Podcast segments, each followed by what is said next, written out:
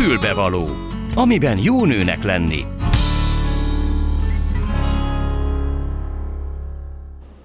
Jó napot kívánok, tisztelettel köszöntöm Önöket a mikrofonnál Gál Ildi, technikai munkatársam Budai Márton, a telefonnál pedig Kelecsényi Kriszta.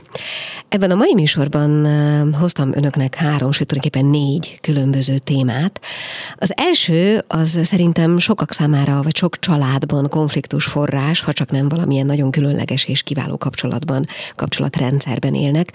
Ugyanis a láthatatlan munkáról lesz szó. Tudják, a láthatatlan munka az, az a semmi, amit a feleségek cégek, háziasszonyok, családanyák végeznek a hivatalos munkahelyükön túl otthon, tehát mindaz, ami a család ellátását jelenti, a főzésen, bevásárláson, számlák befizetésén, gyerekkel való beszélgetésen, és így tovább. Ezeket értem természetesen alatta.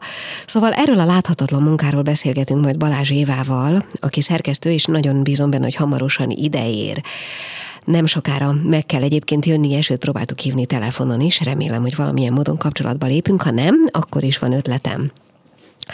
Méghozzá az az ötletem, hogy hoztam önöknek egy olyan verset, aminek az a címe, hogy mi is a címe? Nem adhatom óda.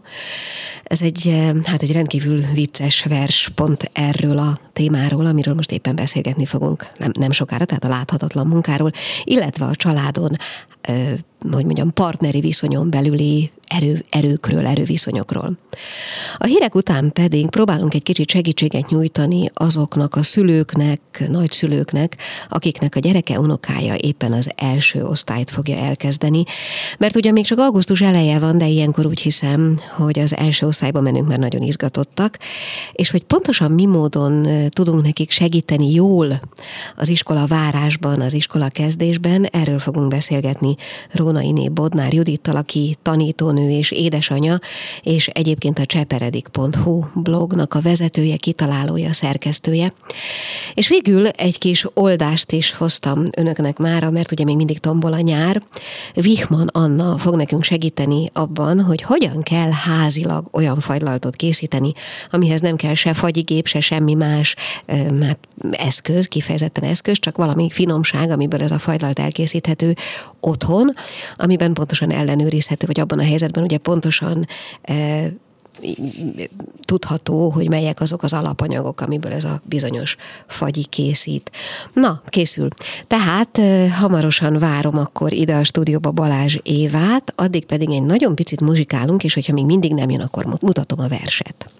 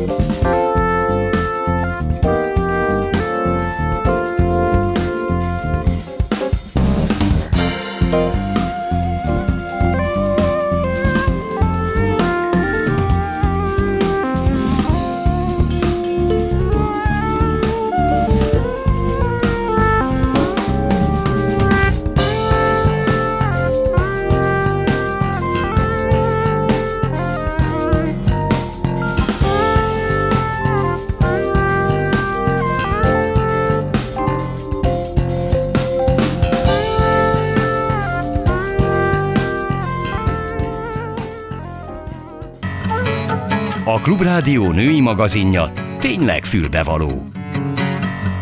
Hát és bocsánat, szerintem ezt a történetet muszáj megosztanom a hallgatókkal. Az történt, hogy eh, vártunk, ugye téged megérkezett Balázs Éva, és ez nagyszerű. Üdvözlök mindenkit, és elnézést mindenkit. De gondoltam, hogy csináljuk azt a nagyon izgalmas trükköt, hogy fölhívunk téged telefonon, és hallani uh-huh. fogjuk, ahogy útközben szaladsz a stúdióban, Igen. és legalább, a stúdióban is legalábbis beszélgetünk közben.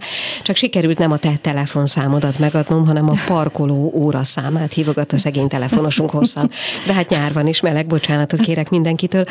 Szóval itt van Balázs Éva, és a láthatatlan munkáról beszélgetünk. Igen. Ugye én azt gondolom, hogy ez a legtöbb családban azért nagyon komoly konfliktus forrás, legalábbis a mi, hát mondjuk úgy, hogy közép-európai kultúrkörünkben, nem? Igen, igen, de azt hiszem, hogy az egész világon, de nálunk sajátos nehézségei vannak.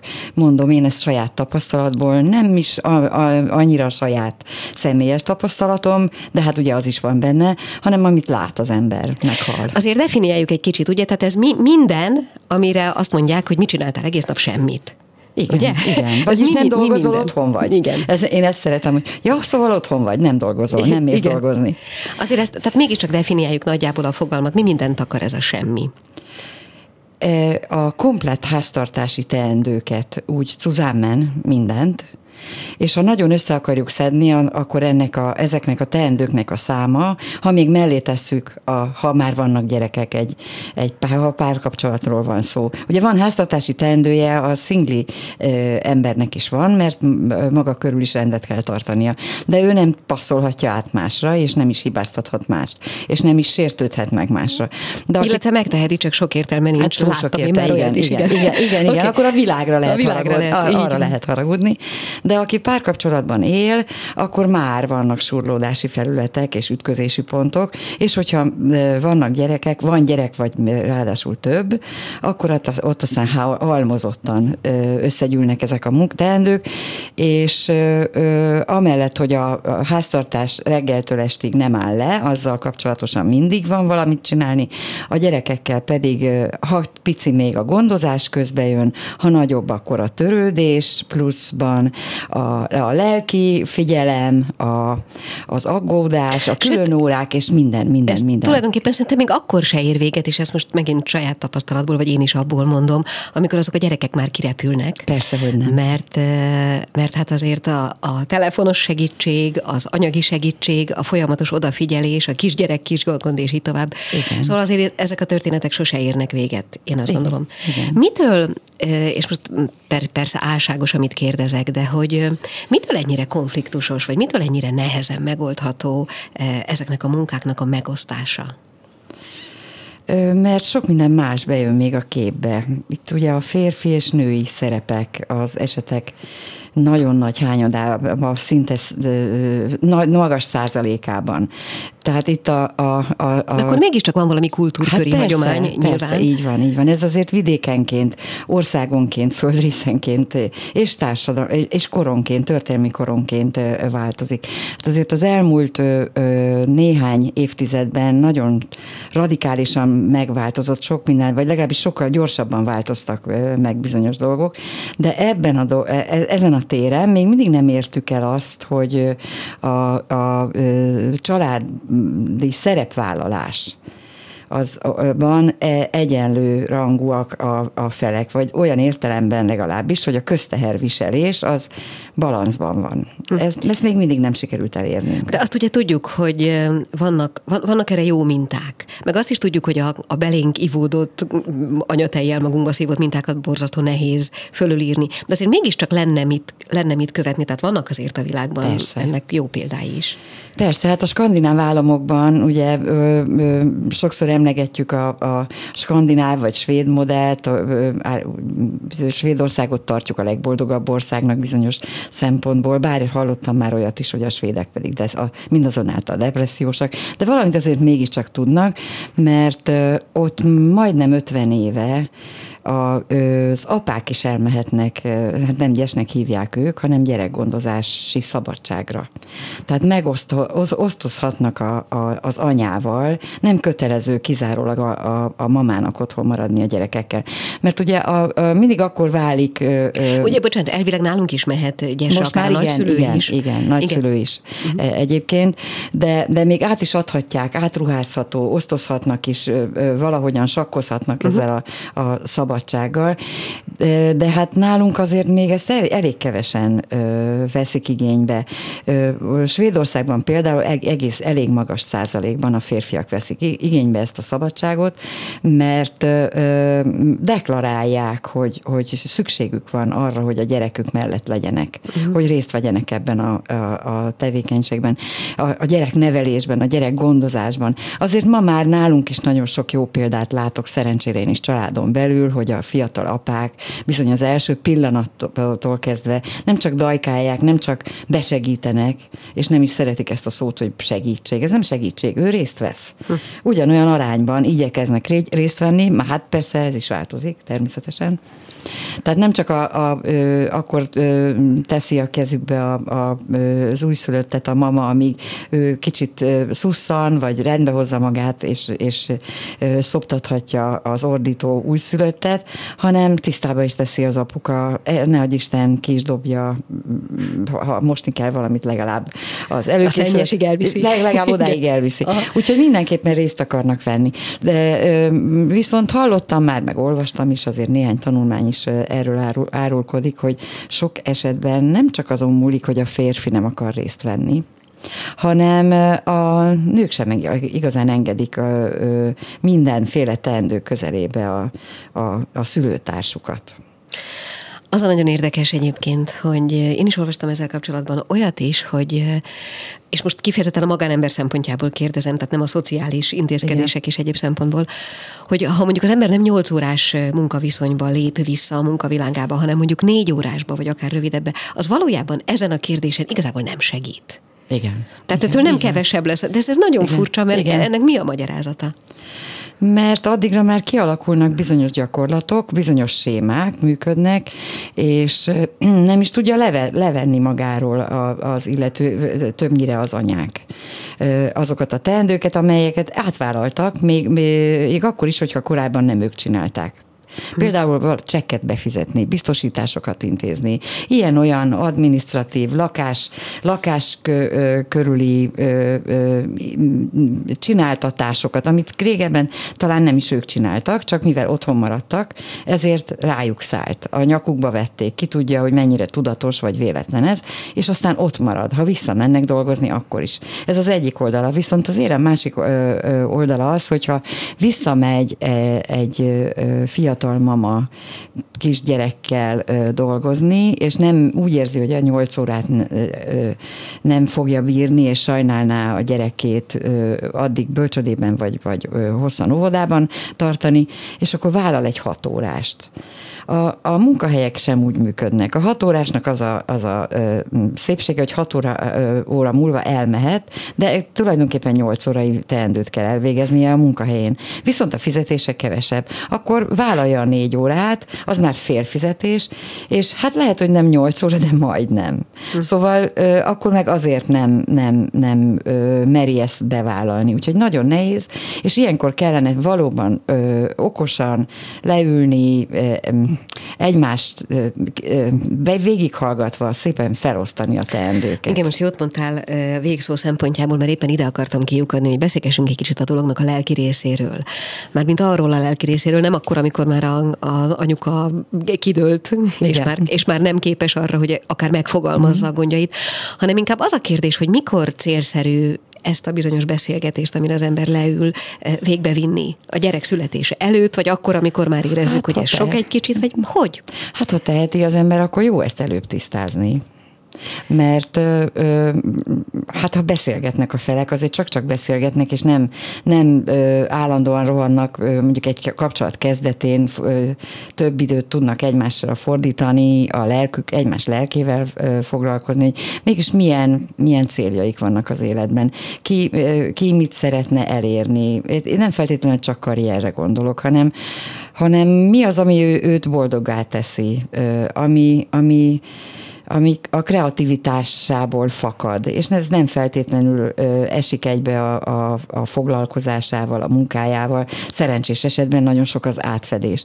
De, de hogyha tudjuk egymásról, hogy ki mit szeretne, és milyen céljai voltak, azt, azt jó ö, magunknak is tiszteletben tartanunk, saját magunkról, és a, a partnerünkről is. Tudnunk kell, hogy mit szeret, mi az, amit el akart érni. Nehogy Isten figyelmeztetni arra, hogy te figyelj, gondolj már arra az egykori fiatal emberre, aki voltál, vagy fiatal nőre. Igen, az a baj, nehéz dolgokról beszélgetünk, ugye ennek a műsornak már többször volt témája az elvárásoknak Igen. való megfelelés és ilyesmi.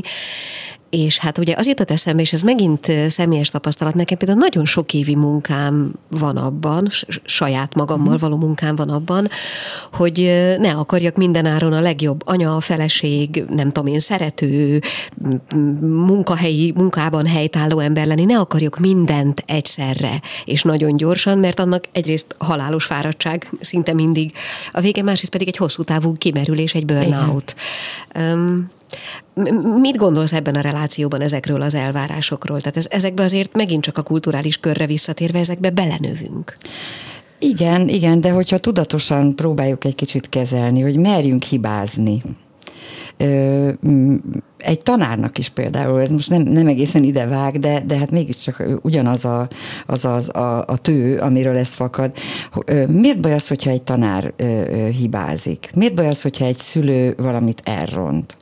Miért baj az, hogyha egy, egy, egy, egy anya, feleség, férj, társ, szerető, barát valamit nem úgy csinál, ahogy ő maga szerette volna, és ne, ne adj Isten a, a, a másik fél sem ezt szerette volna. Akkor be kell ismerni, hogy hibáztam.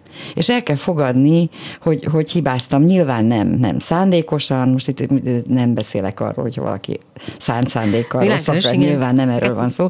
Szóval merjünk hibázni, és merjük vállalni azt, hogy nem vagyunk tökéletesek. Miért kéne tökéletesnek lenni? Hm. Ez is messzire vezet. Tulajdonképpen minden szál, amit most itt fölvezettünk, messzire vezet, vagy messzire vezethet. Mm, arra is gondoltam, hogy tudunk-e esetleg olyan gyakorlati tanácsot is mondani, ami ebben a munkamegosztásban segíthet, vagy ebben a, tehát hogy a láthatatlan munka kezelésében írjunk akár a falra egy, nem tudom, egy napi rendet, egy menetrendet, az én dolgom, a te dolgod, az ő dolga, és aztán pipáljuk ki, ha megtörtént, mint a, hát most erre nem mondok példát, hogy hol. Hát igen, igen. Például lehet egy listát vezetni a, a teendőkről. Mindkét fél meg elkészítheti ezt a listát, hogy milyen teendők vannak az otthonon belül, az otthonon kívül, a, a, a gyerekgondozással, ápolással, gyerekgondozással, hatással, és nehogy Isten, még jöhetnek az idős ö, rokonok, szülők, nagyszülők, vagy, vagy ö, ö, távolabbi hozzátartozók, akikkel szorosabb kapcsolatunk van, és be kell segítenünk. Tehát minden. Én arról nem beszélve, hogy még a, a baráti kapcsolatokat is ápolni kell, nem? Hát igen. A dolognak a láthatatlanságára jutott egyébként csak eszembe, most így hirtelen próbáltam fölidézni az ide kapcsolódó emlékeimet, hogy én kislányként arra emlékszem, hogy ugye rendben vannak a dolgok, mert rendben vannak. Aztán az édesanyám elutazott néhány napra vidékre egy ilyen kiküldetés okán, és szép lassan fölborult a, a, a rend. A szó szoros fizikai és lelki értelmében is egyszer csak nem ott voltak a dolgok, ahol én megszoktam, uh-huh. hogy megtalálom őket. És valóban láthatatlan a dolognak az a része, hiszen én nem tudtam, hogy ki és mikor teszi őket helyre, egyszer csak nem voltak ott, szóval nagyon, nagyon nehezen kezelhető kérdés ez, még akkor is, hogyha most nem jártuk uh-huh. körbe különösebben tudományosan. Uh-huh. De azért vannak erre fórumok, ahol lehet erről, hogy az ember nincs egyedül, mert ez is egy nyilván nagyon fontos összetevő ennek a kérdésnek, az ebben szenvedő nincs egyedül. Szerinted hol érdemes kapaszkodni másokba, vagy egymással megosztani tapasztalatokat e tekintetben? Hát egy, egyrészt a baráti társaságban azért a, az ismeretségi körben, és vannak online fórumok, és vannak ehhez könyvek például.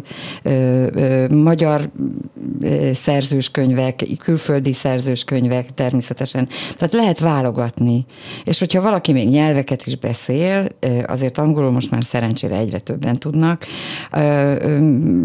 ki lehet lépni az online tér ezt lehetővé teszi, és ki lehet lépni, meg lehet keresni, rá lehet keresni a svéd modellre például, ne adj Isten, vagy a Fairplay nevű online lehetőségre, ami ugye azt jelenti, hogy igazságosan osszuk meg a, a, a, a házi munkát, a teendőket, a családon belüli teendőket egymás között, és ez a becsületes munkamegosztás, ugye ez létezik minden téren, kellene, hogy létezzen. Tehát ilyen, ilyen lehetőségre gondolok én. Ezeket kell keresni.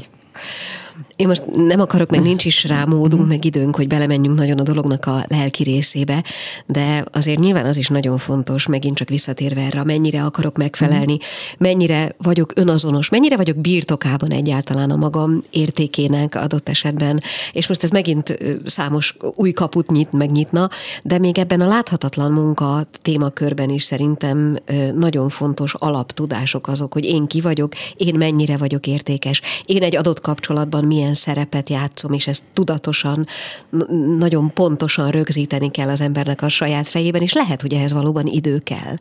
Idő kell, igen, és, és ö, ö, látok én egy jó, jó tendenciát, nevezhetjük divatnak is, hogy ö, divatosabb lett, és ezt nagyon-nagyon pozitív értelemben ö, mondom, és értem is, hogy, hogy az önismeret mennyire fontos, és bármit csinálok, bármilyen ö, ö, nemű vagyok, bármilyen szerepem van a családban, bár gyerek vagyok, felnőtt vagyok, szülő vagyok, szerető vagyok, elhagyott házastárs vagyok, bárki vagyok, az önismeret borzasztóan fontos. És az, hogy a másik, másik érveit is meghallgassam. Hát, hogyha erre van lehetőség természetesen. Mert hogy ö, csak önazonos és, és elköteleződése ö, hajlamos emberek tudnak jó párkapcsolatot fenntartani, és tudnak jó szülővé válni, válni és jó gyerekeket neve, olyan értelemben jó gyerekeket, akik, akik majd ezt viszik tovább, mert a, a példa az ragadós, de, de hát évtizedek kellenek ahhoz, hogy valami változzon. Ebben. Hát igen, és akkor itt most megint ott tartunk, hogy ezekben a családokban felnőnek fiúk és lányok, hasonló igen. szerepkört örökölve, tanulva, látva, amit majd nyilván tovább fognak vinni a saját családi életükben. Hát én nagyon szépen köszönöm Balázs Évának a lehetőséget, hogy egyrészt, hogy beszaladtál hozzánk. Igen, szó nagyon, szerint. Nagyon rohanva. Lélekszakadva és boldogan. És hogy tudtunk erről egy kicsit beszélni, és most én kérek szépen egy kis önazonosítást, és utána mutatok egy verset neked is, meg a hallgatóknak Jó. is, ami némiképp tréfásan, de mégiscsak uh-huh. meghatározza az ember szerepét egy párkapcsolatban. Mi kell a nőnek? Egy fülbevaló. Andrási Réka írta ezt a verset, nem kell természetesen teljesen komolyan venni, de azért mégiscsak. Így szól, hogy a címe az, hogy nem adom, óda. Add ide a szabadságod, ujjam köré tekerem. Én mondom a szabályokat, úgy hívjuk, hogy szerelem. Add ide a lelkedet, és dobálózzunk vele. Anyafogásod nem kell, annak nem itt van a helye. Gondolataidat nézd csak, szép dobozba zárom. Nem kell neked gondolkodnod, majd én kitalálom. Add ide a szárnyaidat, nem akarlak cikizni, de kínos ez a repülgetés. Tessék, itt egy bicikli. Add ide az álmaidat, ez a sok tűz eléget. Menj szépen a konyhába, és főzzed meg az ebédet. Add ide a testedet is, olyan szépen kérem. Tested nélkül megfagyok, és nem pezseg a vérem.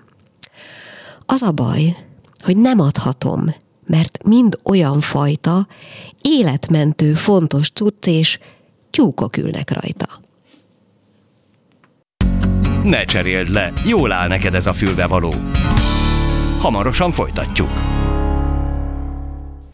Azt azon gondolkoztam, hogy ehhez van-e hozzáfűzni valód, mert még van egy icipici időnk.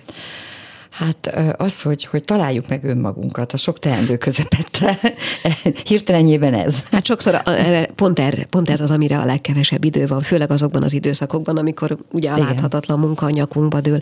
Jó, hát hamarosan következnek a hírek, a hírek után pedig az elsős gyerekek szüleinek, nagyszüleinek próbálunk egy kis tanácssal szolgálni. Rónainé Bodnár Judit tanítónő lesz a vendégünk, utána pedig készítsenek elő hát valamilyen rögzítő eszközt, akár papír, ceruza, ceruzát, mert házi fagyit fogunk csinálni. Folytatódik a Klubrádió ékszere, a fülbevaló. És ahogy ígértem, a hírek után most egy picit megpróbálunk segíteni azoknak a szülőknek, nagyszülőknek, családoknak, amelyeknek a gyerekei kicsikék most mennek majd első osztályba, mert ugye még augusztus eleje van, de azt gondolom, hogy azokban a családokban, ahol ez így van, ott azért már nagy az izgalom, főleg a gyerekek részéről nagy az iskolavárásra való felkészülés mindenféle szempontból. És én ehhez kértem segítséget Rónainé Bodnár Judit tanítónő édesanyától, aki egyébként a cseperedik.hu blognak a vezetője, hogy egy kicsit segítsen nekünk, hogy mi, mire érdemes figyelni ilyenkor. Halló? Szervusz! Szervusz! Na, nagyon örülök, hogy itt vagy. Már el is mondtam az első kérdést, tehát hogy mire érdemes figyelni olyankor, amikor még így ez a, még tombol a nyár, még nyaralunk, még augusztus eleje van, de hát már közelít az a tény, hogy iskolába megy a, a, a kicsi, tehát egy 6-7 éves gyerek számára ez már szerintem egy nagyon meghatározó időszak a várakozás szempontjából. Ez így van, pontosan hogyha így rögtön így belevágunk a közepébe, tehát hogy milyen jó tanácsokat adnék adott esetben az iskola kezdéshez, akkor picit kiemelném az elsősöket, és az elsősök szüleihez szólnék elsősorban. Tehát akik most mennek elsőbe, nekik azt javaslom, hogy tehát az augusztus ne arra használjuk, hogy leültetjük a, a gyereket, és akkor feladatokat adunk neki, hogy feladatlapokat oldjon meg, mert hogy hú, jaj, mindjárt kezdődik az iskola, hiszen ő ebből azt fogja gondolni, hogy hát még el sem kezdődött ez a suli, de már is nekem itt annyi plusz feladatom van, mi lesz később. Persze lehet gyakorolni, és hasznát is veszi a gyermek, de fontos a mértékletesség, tehát erre nagyon figyeljünk. Ez ne legyen napi 15-20 percnél több, és persze minél játékosabb formában tálaljuk ezt az egész gyakorlatot. Bocsánat, bocsánat, hogy beleszólok. Tehát még a, az iskola kezdés előtt azoknak a gyerekeknek, akiknek igazából még semmiféle hát iskolai rutinjuk nincs velük, és azt mondod, tehát az elsősöknek, hogy akár valamiféle fel, vicces vagy játékos feladat megoldás legyen? Értem? Van nagyon-nagyon, igen, nagyon sokféle van a, a piacon, és én azt gondolom, hogy már óvodában nagy csoportosként összéle. Ilyen kis vonalvezető, közd össze, keresd uh-huh. a párját, mi a különbség, tehát nagyon sok ilyen tényleg kis játékos Hát már csak azért is gondolom, vannak. szeretnek iskolásat játszani. Abszolút, uh-huh. igen, a legtöbben. Egyébként maga ez, a, ez az iskola utáni vágyakozás is már részben mutatja azt, hogy hát bizony ő igen iskola éret már. Uh-huh. Úgyhogy, de egyébként a nagyobbaknak is, tehát akik már nem elsősök, hanem akik már rutinosak, és most én itt ugye az alsó tagozatról beszélek, mint, mint tanítónéni elsősorban, tehát nekik is már azért így augusztusban jó, hogyha elkezdődik valamiféle gyakorlás, akár a, az előző évfolyam tankönyveiből, munkafüzeteiből megmaradt feladatokat is lehet már gyakorolni, matek, helyesírás, szövegértés, ez ezek azért nem ártanak. Itt is csak úgy egy picit azért, hogy uh-huh. visszazökkenjen. Nyilván a gyerekek nagyon nagy része vágyik a társai közé, meg egyáltalán vágyik az iskola hangulatára, de mit csináljunk azokkal, akik esetleg bármi miatt, akár a tavalyi év online rendszere miatt, vagy bármi miatt egyszerűen nem, nem szívesen kezdeni újra az évet, vagy rossz tapasztalata volt, vagy bármi. Vissza lehet hozni a hangulatot?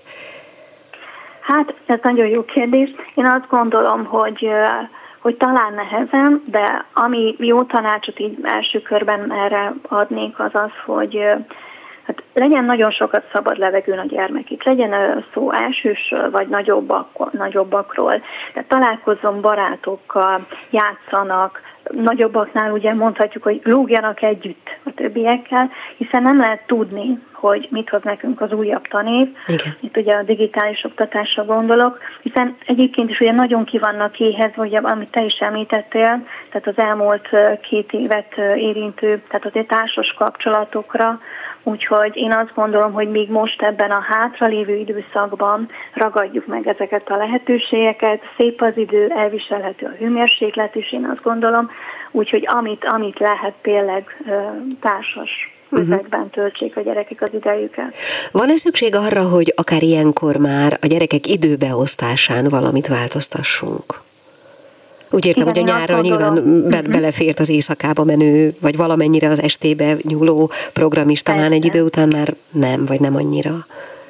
Abszolút fontosnak tartom, ö, elsősöknél is, de a nagyobbaknál szintén. Tehát én azt javaslom, hogy iskola kezdés előtt azért már két héttel érdemes apránként visszaállni, tehát a nyárihoz képest korai lefekvéshez, keléshez, picit visszavenni az esti tévézés mennyiségét, hogy ugye elpihenjen az agy. Tehát például az első nap csak egy 5 perccel küldjük el hamarabb lefeküdni a gyerkőcöt, másnap már mondjuk 10 perccel, tehát így apránként fokozatosan vezessük őt vissza. Tehát ugye ez attól is függ, hogy nyáron milyen késői lefekvést engedélyeztünk, amiből aztán ugye vissza kell hát venni. Igen. Igen, tehát ugye ezzel a szervezetet támogatjuk meg, hogyha már kezdünk egy kicsit visszaállni az úgymond iskolás életnek a, a szokásrendjéhez. Mi van még esetleg olyan, amivel a, a gyereket, bár nyilván a nagy részüket nem kell motiválni, de mégis, mi van, amivel lehet e, egyszerűen kedvet csinálni az iskolához? Nyilván nem célszerű elmesélni a szülőnek a rossz élményeit, hanem inkább talán a jókat. Igen, én azt gondolom, hogy egy picit onnan indulnék, hogyha a szülőként, hogyha vannak rossz tapasztalataink, hogy hát például én kaptam körmöst az iskolában, vagy jaj fiam, na majd az iskola megtanít, majd ott meglátod, ott ezt aztán nem lehet csinálni. Tehát, tehát ilyeneket, úgymond ilyen kis fenyegető jellegű mondatokat, útravalókat ne adjunk a, a piciknek elsősorban, hiszen ők még nagyon lelkesen várják az iskolát, legalábbis a legtöbben. Tehát inkább keressük meg a, a mi kis szép emlékeinket, hogy jaj, emlékszem, milyen volt, amikor apával, anyával elmentünk, és megvettük az első iskolatáskát, majd meglátod neked is, ez milyen jó élmény lesz.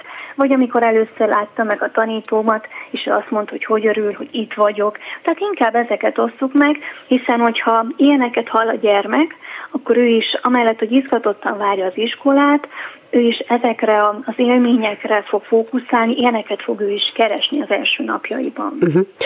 Uh, bocsánat, nem teljesen vág ebbe az időszakba, vagy ennek a témájába, de most föl, fölvetettél egy gondolatot, ami miatt meg kell, hogy kérdezzem, nem. hogy ugye a tanítónéni az szent, a tanítónéni szava mindenképpen igaz, a tanítónéni nagyon fontos személy lesz a kisiskolások életében. Mi van akkor, hogyha esetleg valamivel a szülő nem ért egyet a tanítónővel? Hogy kell ezt jól kezelni? Hát igen, itt nem, ez, ez nem egyszerű abból a szempontból, hogy mindannyian mások vagyunk, tehát külön személyiség a tanító, külön személyiség anya és apa is.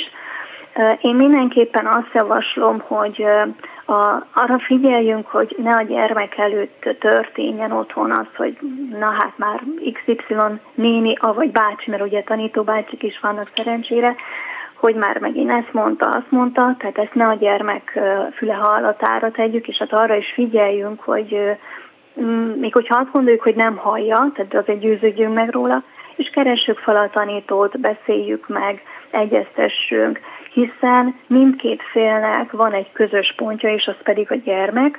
A gyermeknek az érdeke az, hogy jó hangulatban töltse az iskolás éveit, tehát én azt mondom, hogy mindenképpen keressük meg a, a tanítót, szerintem mindent meg lehet beszélni, csak akarat, jó akarat kell hozzá, és az a szándék, hogy, hogy a gyermeken szeretnénk segíteni, illetve hát az ő, ő dolgaiban szeretnénk előre jutni. Uh-huh. A, ugye az is probléma szokott lenni, vagy a szülők legalábbis gyakran említik, hogy az iskola az egy versenyhelyzet, vagy legalábbis versenyhelyzetet teremt. Egyrészt érdekel, hogy ezzel egyet értesz-e. Másrészt ugye az iskolába kerülő gyerekek különböző érzelmi, tudásbeli és egyéb színvonalon vannak. Kell-e ezzel foglalkoznia mondjuk egy szülőnek, de akár a gyereknek is, bár ő nyilván kevésbé érzékeli ezt? Tehát a dolog verseny hát- részére gondolok. Uh-huh.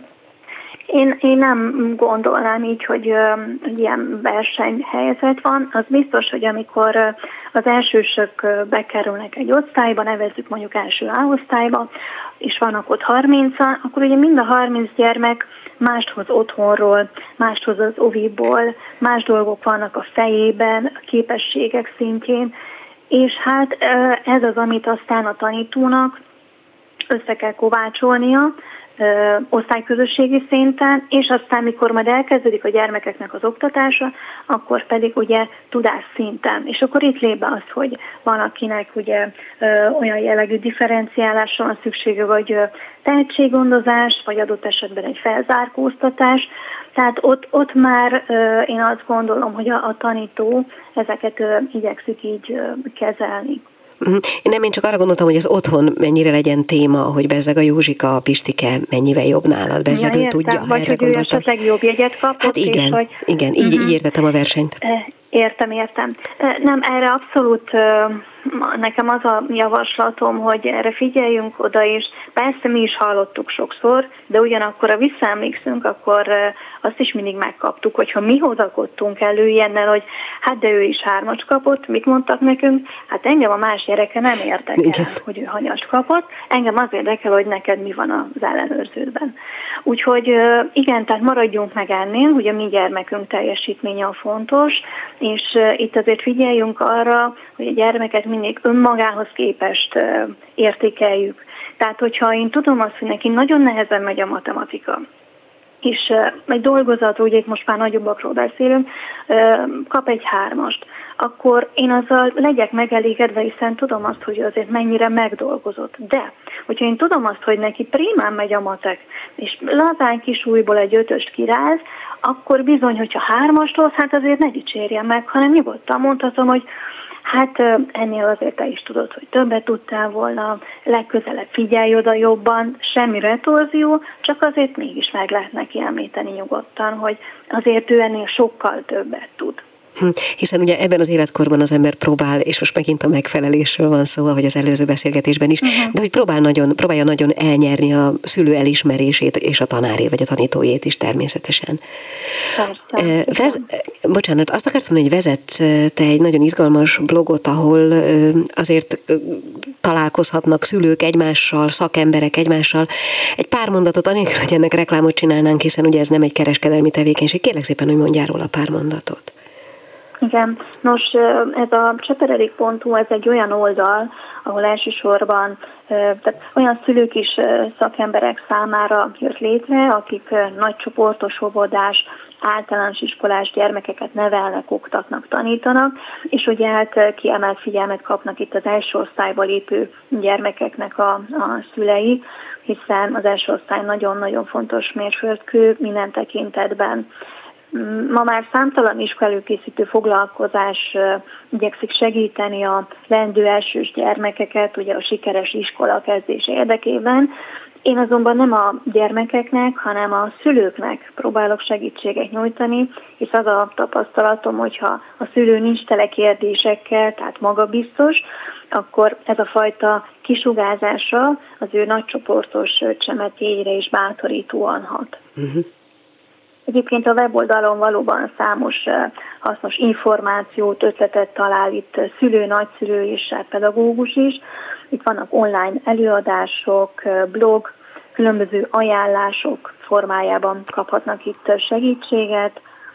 Van egy közösségi csoportunk is, és hát május végén indult ez a honlap, illetve maga ez a csoport, Jelenleg olyan 800 főnél tartunk, úgyhogy nagyon sok szeretettel várunk minden érdeklődőt. Egyébként videós tartalmak szintén nem tudom, hogy elérhetők uh-huh. említeni, de hogy igen, Szerintem inkább ne, azt kerüljük ide, akit Jó. nagyon érdekel, az úgyis megtalálja. Még esetleg annyit, hogy te magad is édesanyja vagy, ugye? A, a te babád, ő még talán nem érintett iskola ügyben. Még nem. Még ő mennyi nem. idős? Csak egy éves, egy éves. Uh-huh. Jó, hát nagyon szépen köszönöm. Ronainé Bodnár Judit tanítónővel beszélgettünk itt az iskola kezdés kapcsán, és hát remélem, hogy szolgáltunk pár hasznos jó tanácssal, illetve hát bízom benne, hogy ez azért sokaknak segített, illetve meg fognak benneteket találni más úton is. Nagyon szépen köszönöm még egyszer, szia! Köszönöm én is, szervusz! És hamarosan egy kicsit tovább megyünk valamiféle oldásügyben megint, mert Wichman Annát fogjuk felhívni nem sokára telefonon, aki házi készítésű fagylalt recepttel fog remélhetőleg a rendelkezésünkre állni, addig meg egy nagyon picit muzsikálunk.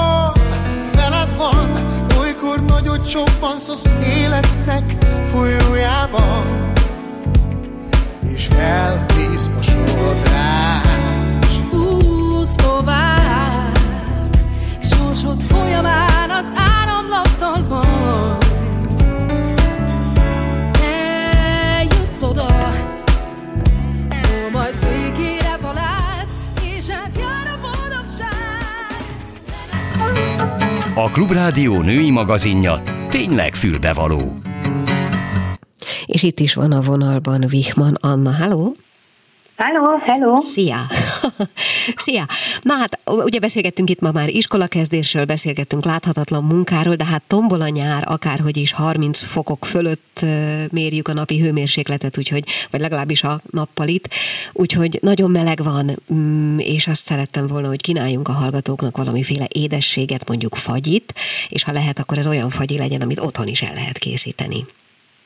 Igen, én abszolút hiszek abba, hogy nincs olyan fagyi, amit ne lehetne itthon elkészíteni házilag, ja. mindenféle extra kütyű nélkül. Aha.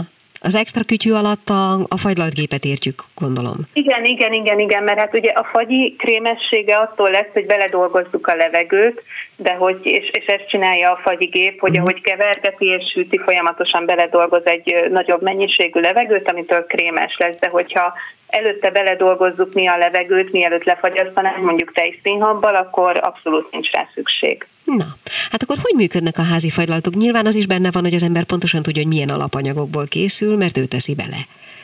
Igen, én ezt nagyon szeretem benne, és az, hogy ma már itt Magyarországon is nagyon széles körben elérhető a kókusztejszín, amit egy az egybe tudunk használni a habtejszín helyett, és így nem probléma, hogyha valaki laktózmentesen szeretné elkészíteni a fagyit. Hát kétféle módszer van a házi fagyira. Az egyik az, hogyha készítünk egy krémalapot, mondjuk mascarponéból, sűrített tejből, amit lelazítunk egy keményre felvert tejszínhabbal, és ez így, ahogy van, vaníliával ízesítve, lefagyasztva, egy, egy nagyon jól gombócolható vaníliás fagyi lesz. Mm, oh. a, bocsánat, a, a, a sűrített tej az egy ilyen cukrozott sűrített tej változat? Lehet ez is, meg lehet az is. Uh-huh. Hogyha cukrozott sűrített tej, akkor nem kell hozzáadnunk további cukrot a, a fagyi alapunkhoz. Ha mhm. viszont a cukormenteset szeretnénk használni, ugye azt is meg lehet venni egy ilyen üveges formában, akkor viszont mindenképpen kell édesítőt hozzáadni, és akkor növelni kell a fagylatban a, a zsírtartalmat mondjuk egy mascarponéval, vagy, uh-huh. vagy plusz tejszínnel. Uh-huh. Igen, és akkor ezt hogy készítjük el? A, hát a cukormenteset? Bármelyiket. A, a, hogyha ha használunk normál cukrozott sűrített tejet, akkor én azt javaslom, hogy vegyük fel kemény habbá a tejszínhabot, és a cukrozott sűrített tejet pedig a mascarponéval keverjük ki, és utána lazán beleforgatjuk a tejszínhabot, hozzáadunk valamilyen ízanyagot, mondjuk, hogyha puncsos fagyit szeretnénk készíteni, akkor ugye klasszikusan rumot, málna szörpöt, ami meg is festi rózsaszínre, meg a mazsolát, és akkor ezzel el is készült a, a puncsfagyi, csak bele kell simítani egy formába, és betenni a fagyasztóba 4-5 órára. Uh-huh. És az mennyire keményre fagy mennyire hagyja magát utána ilyen gombóc formává tenni? Tehát mivel nem, nem használunk semmilyen emulgálószert, meg adalékanyagot, ezért minden házi fagyira jellemző, hogy úgy élvezetes később elfogyasztani, hogy a tálalás előtt 10 perccel áttesszük a sima hűtőbe. Tehát nagyon fontos, hogy ne a konyhapultra tegyük, ahol nagyon hirtelen elkezd a külseje olvadni, a belsejével meg semmi nem történik. 10 perc elég a sima hűtőben ahhoz, hogy az egész egy kicsit felengedjen lassan, és nagyon finom krémes lesz, tehát abszolút lehet gombócozni őket. Uh-huh. Milyen mondjuk egy, egy gyümölcsfagyi, mert most ugye mondtál vaníliát, mondtál uh-huh. puncsot, de gyümölcsből hogyan? Gyümölcsben én egy más típusú készítési módszert szeretek, azt, hogy lefagyasztom a gyümölcsöt, és amikor a, a fagyott gyümölcsöt kiveszem, akkor egy késes aprítóval keverem gyakorlatilag fagyi állagúra. Ez nagyon-nagyon népszerű például a banán alapú fagyiknál, hogy a fagyott banánt tördeljük bele a, a késes aprítógépbe, és ehhez lehet adni akár joghurtot, vagy akár epret, vagy akár kakaóport, és így egy ilyen mindenmentes, már cukor sem kell, mert ugye a banán önmagában elég édes, uh-huh. lehet készíteni az aprítógéppel. Egy, egy szép, tehát hogy megóvjuk a, a, a késeket, minél lassabb pulzáló mozdulattal kell aprítani, egészen addig, amíg nem érünk el egy nagyon-nagyon finom krémes állagot. Uh-huh. Mondjuk, hogy készül, ezek, ezek azért klasszikus fagylaltok, de mondjuk, hogy készül egy, és még az is a klasszikus nyilván, uh-huh. de azért mégis, mondjuk egy citronfagyi, vagy mondjuk egy csoki fagyi? Hát a citromfagyi kütyümentesen mindenképpen joghurtot kell, hogy tartalmazzon, vagy tejszínt. Tehát, hogy... Ja, mert hogy nem lehet vizes vizes alapú, az, ugye? Igen, hát hogyha nagyon vizes, ugye az olaszoknak van ez a klasszikus szörvet fagyjuk, ami tényleg csak gyümölcsből, vízből és cukorból áll. Erre nagyon sok ilyen házi receptet osztanak meg, hogy, hogy óránként vegyük ki a hűtőből és keverjük át egy villával. Aki szerintem már ennek nekiállt otthon elkészíteni, az rájött, hogy ez, ez a végén így is úgy is egy jégtömb lesz. Tehát ezek... Én, én, én megmondom őszintén, hogy én, én, én ezt nem javaslom egy citromfagy esetében sem, hogy egy limonádét így fagyasszunk le. Nem, nagyon nagy csalódás a vége, de viszont ha egy kis joghurtot teszünk bele, ami tényleg lehet akár mondjuk kókusztejszín, hogyha a laktózmentesség a cél, akkor viszont tényleg egy nagyon finom, krémes citromfagyi lesz belőle. Mm. Bocsánat, erről csak hadd mondjak valamit, ami nekem eszembe jutott, eh, amikor a gyerekeim kicsik voltak még, akkor én ezt a citromfagyit, mert az volt a kedvenc, én ezt úgy oldottam mm. meg, hogy jégkocka tartóba tettem a, a limonádét, tehát egy nagyon intenzív limonádét, és mindegyik jégkockába beletettem egy fogpiszkálót, és így fagyasztottam le. Úgyhogy az udvaron rohangálva a fogpiszkáló lógott ki a szájukból, és belül volt a kockafagyi, sokaknak a fél utca oda járt hozzánk kockafagyizni, talán ez is egy megoldás. Abszolút igen, de ez már a jégkrém. Tehát hát ez a különbség a fagyi és a jégkrém között, uh-huh. hogy, hogy a jégkrém az egy ilyen pálcikás, tömörebb dolog, amit nagyon kellemesen el lehet nyalogatni, a fagyi meg mindig egy olyan krémes, ami gombózozható. Uh-huh. Ja, igen, világos. Jó, hát akkor, ja igen, bocsánat, még a csoki lemaradt talán. A csoki fagyi? Igen. Én megmondom őszintén, hogy én ezt a banán alapút szeretem a legjobban, mert uh, így tényleg mindenmentes tud lenni, és uh, kakaóporral elkészítve egy nagyon intenzív, finom csoki fagyi, de már korábban osztottam meg uh, az oldalamon egy uh, csokis magyarós parfétortát, ahol viszont uh, a, ebbe a sűrített teljes uh, mascarpone és te, habtejszínes alapba olvasztott csokoládét és kakaóport keverek, és így uh, jön létre egy nagyon finom krémes csoki fagyi alap. Uh-huh. Hát ezek mindegyik egyébként nyilván nagyon finom, meg különlegesnek is számít, de tudsz nekem olyat mondani, ami szám, mert azt mondtad, hogy bármit el lehet készíteni otthon. Bármi. Jó. Tehát, hogy van-e valamilyen olyan nagyon különleges fagyi, amiről nem gondolnád, hogy, vagy nem gondolnám, hogy az otthon elkészíthető? Hát külön, nekem a legkülönlegesebb receptem az a vajas kukoricafagyi, ami, ami, ami előtt a legtöbb vendégem döbbenten szokott állni, hogy biztos ezt, ezzel akarom megkínálni őket, nincs valamilyen egyszerűbb recept, de az az igazság, hogy a kukoricára nem szabad szerintem csak kizárólag sós ételként gondolni, mert nagyon finom édes íze van, és, és, és a, a kukoricafagyimhoz alig kell adni mascarponét vagy tejszínt, mert egy nagyon-nagyon finom, gazdag ízű, gyümölcsös fagyi lesz. És ez egy, ez egy konzerv kukorica, vagy a piacon vásárolt csemege kukorica, amivel az ember kezd valamit? A, a, a piacon vásárolt csemege kukorica, abszolút. És azt, na, akkor mesél már még kérlek szépen ezt az egyet, hogy ezt hogy készítsük. Itt a, a csőről, tehát kukorica csőről levágom a magokat, és ezeket főzöm meg egy teljes tejszínes folyadékban, és a kukoricának az íze teljesen belefő. Amikor ö, ö, megfőtt, és puhára már benne a kukoricaszem, akkor hagyom teljesen kihűlni, utána turmixolom, átszűröm, és ezt fagyasztom le gyakorlatilag. De egyszerűen hihetetlenül finom lesz, de tényleg. Uh-huh. Hát ez nagyon izgalmas, ezt szerintem érdemes volna kipróbálni, akár most kinek-kinek, amikor hazaér a munkából. Még uh-huh. esetleg annyit, hogy sósfagylaltot nem készítettél még? Nem, még nem készítettem, és ennek az az egy oka van, hogy nagyon sokat kóstoltam, és egyik sem jött be igazán. Uh-huh. A, a, a, ami most ebben a hónapban a nagy kedvenc, az, a, az viszont a ö, forradboros szilvafagyi, mert a forradbort azt ugye teljesen a karácsonyhoz kötjük, de a szilvával együtt meg annyira finom íze van, és ez egy, ez egy nagyon-nagyon klassz. Igen, bocsánat, ezt az egyet még elmondod, ha már így földobtad? Persze, igen.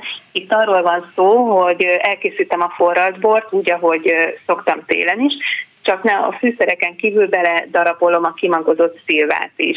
Amikor megfőtt, akkor hagyom teljesen kihűlni, turmixban teljesen simára turmixolom, és utána fagyasztom ki, és a bor tartalma miatt nem fog keményre fagyni, hanem nagyon finom, sejmes, krémes fagylát lesz belőle. Mm, hát ez is nagyon jól hangzik.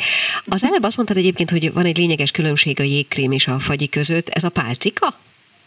Nem csak a pálcika, hanem az, hogy nincs benne levegő. Tehát a, a fagylatba ugye vagy beledolgozzuk a levegőt a fagyasztás előtt, vagy fagyasztás közben, hogyha valakinek van fagylatképe, uh-huh. viszont a, a jégkrém az mindig tömörebb.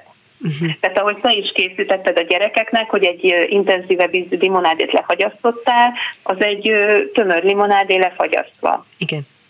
Ja, értem, és akkor, aha, és esetleg valamiféle, mondjuk a klasszikus jégkrémen van valamiféle bevonat, olyat tudunk csinálni?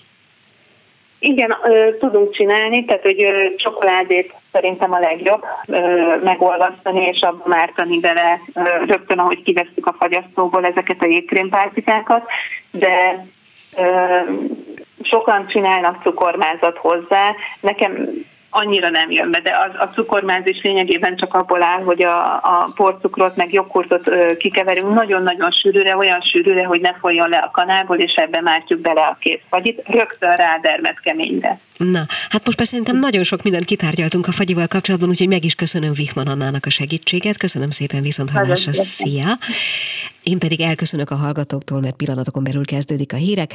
Vendégünk volt ma Balázs Éva a láthatatlan munkával kapcsolatban, azután pedig Rónainé Bodnár Judit tanítónő ö, osztott meg jó tanácsokat az elsősök iskola kezdésével kapcsolatban, és végül számos fagyi receptet kaphattunk Vihman Annától. Köszönöm szépen, ez volt már a fülbevaló. Köszönöm, hogy velünk tartottak viszont hallásra.